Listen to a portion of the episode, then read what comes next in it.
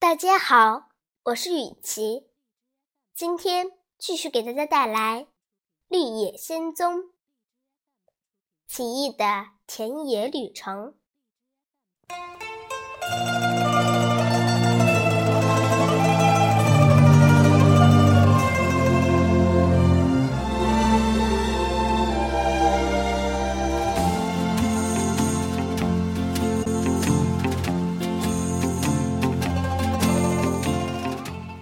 家飞快地走着，眼见树木慢慢变得稀疏，心情忍不住也轻松和快乐了许多。转眼到了森林边缘，眼前不再是一片昏暗，而变得明亮开阔起来。但这开阔的景色却被一条宽阔的河流拦住。河水湍急，发出哗哗的响声。而河的对岸是一大片碧绿的草场，点缀着美丽的花朵和结满果实的树木。黄砖路就从草场中间穿过，伙伴们恨不得插上翅膀飞到对岸，可现在。怎么办呢？杜罗西又愁苦地坐到了地上。不用怕，我想到一个好办法。稻草人安慰说：“铁皮人可以砍树做一个木筏，我们就能划到对岸去了。”哎呀，稻草人真伟大！你真的有脑子了。杜洛西忍不住跳起来，拥抱了一下稻草人。说干就干，铁皮人拿起斧头，寻找一些适合做木筏的小树。不过这个工程可不容易，一直到天黑还没有完成。杜洛西他们就在河边的树下度过了平安的一夜。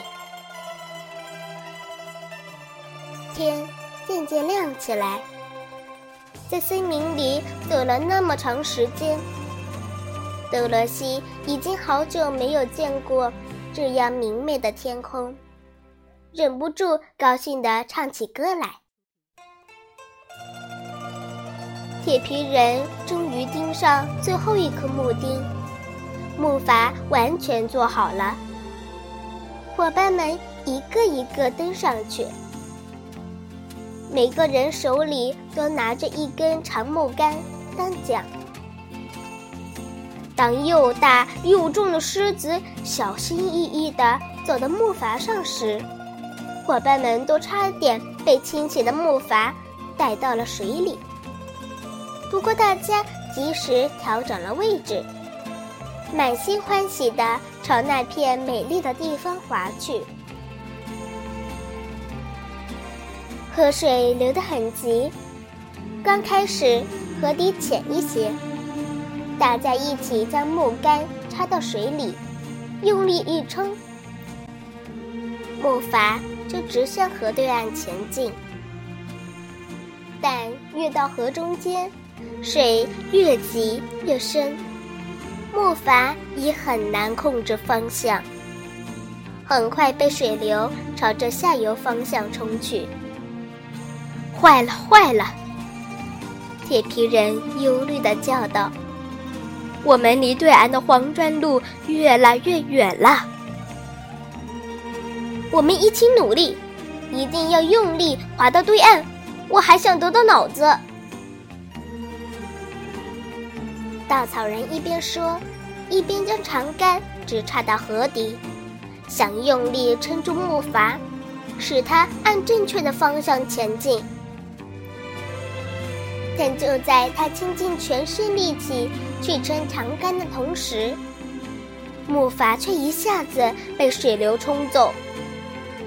可怜的稻草人紧紧抱住长杆，孤独地留在了河的中央。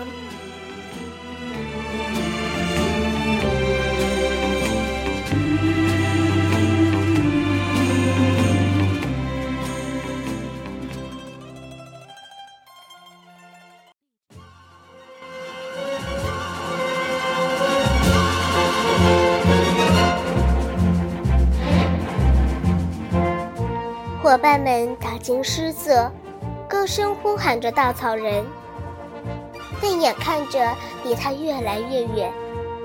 多罗西伤心地说：“怎么办？怎么办呢？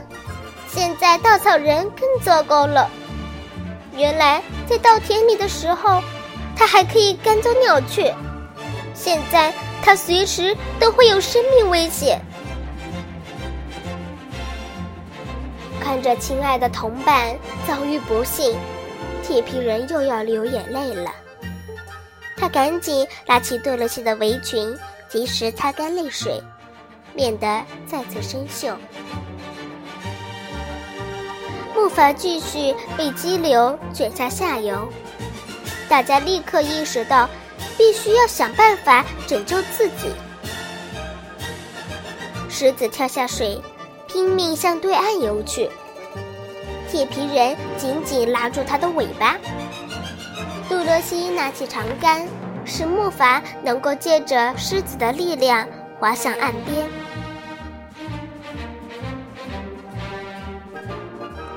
等木筏终于划出激流，到达那片美丽的土地时，大家都累坏了，个个爬上岸，坐在地上大口喘气。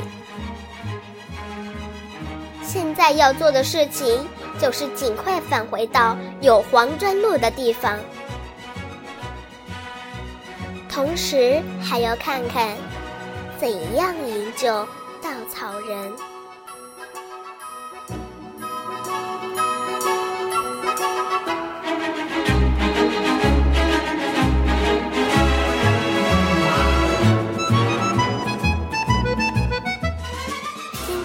故事就讲到这儿。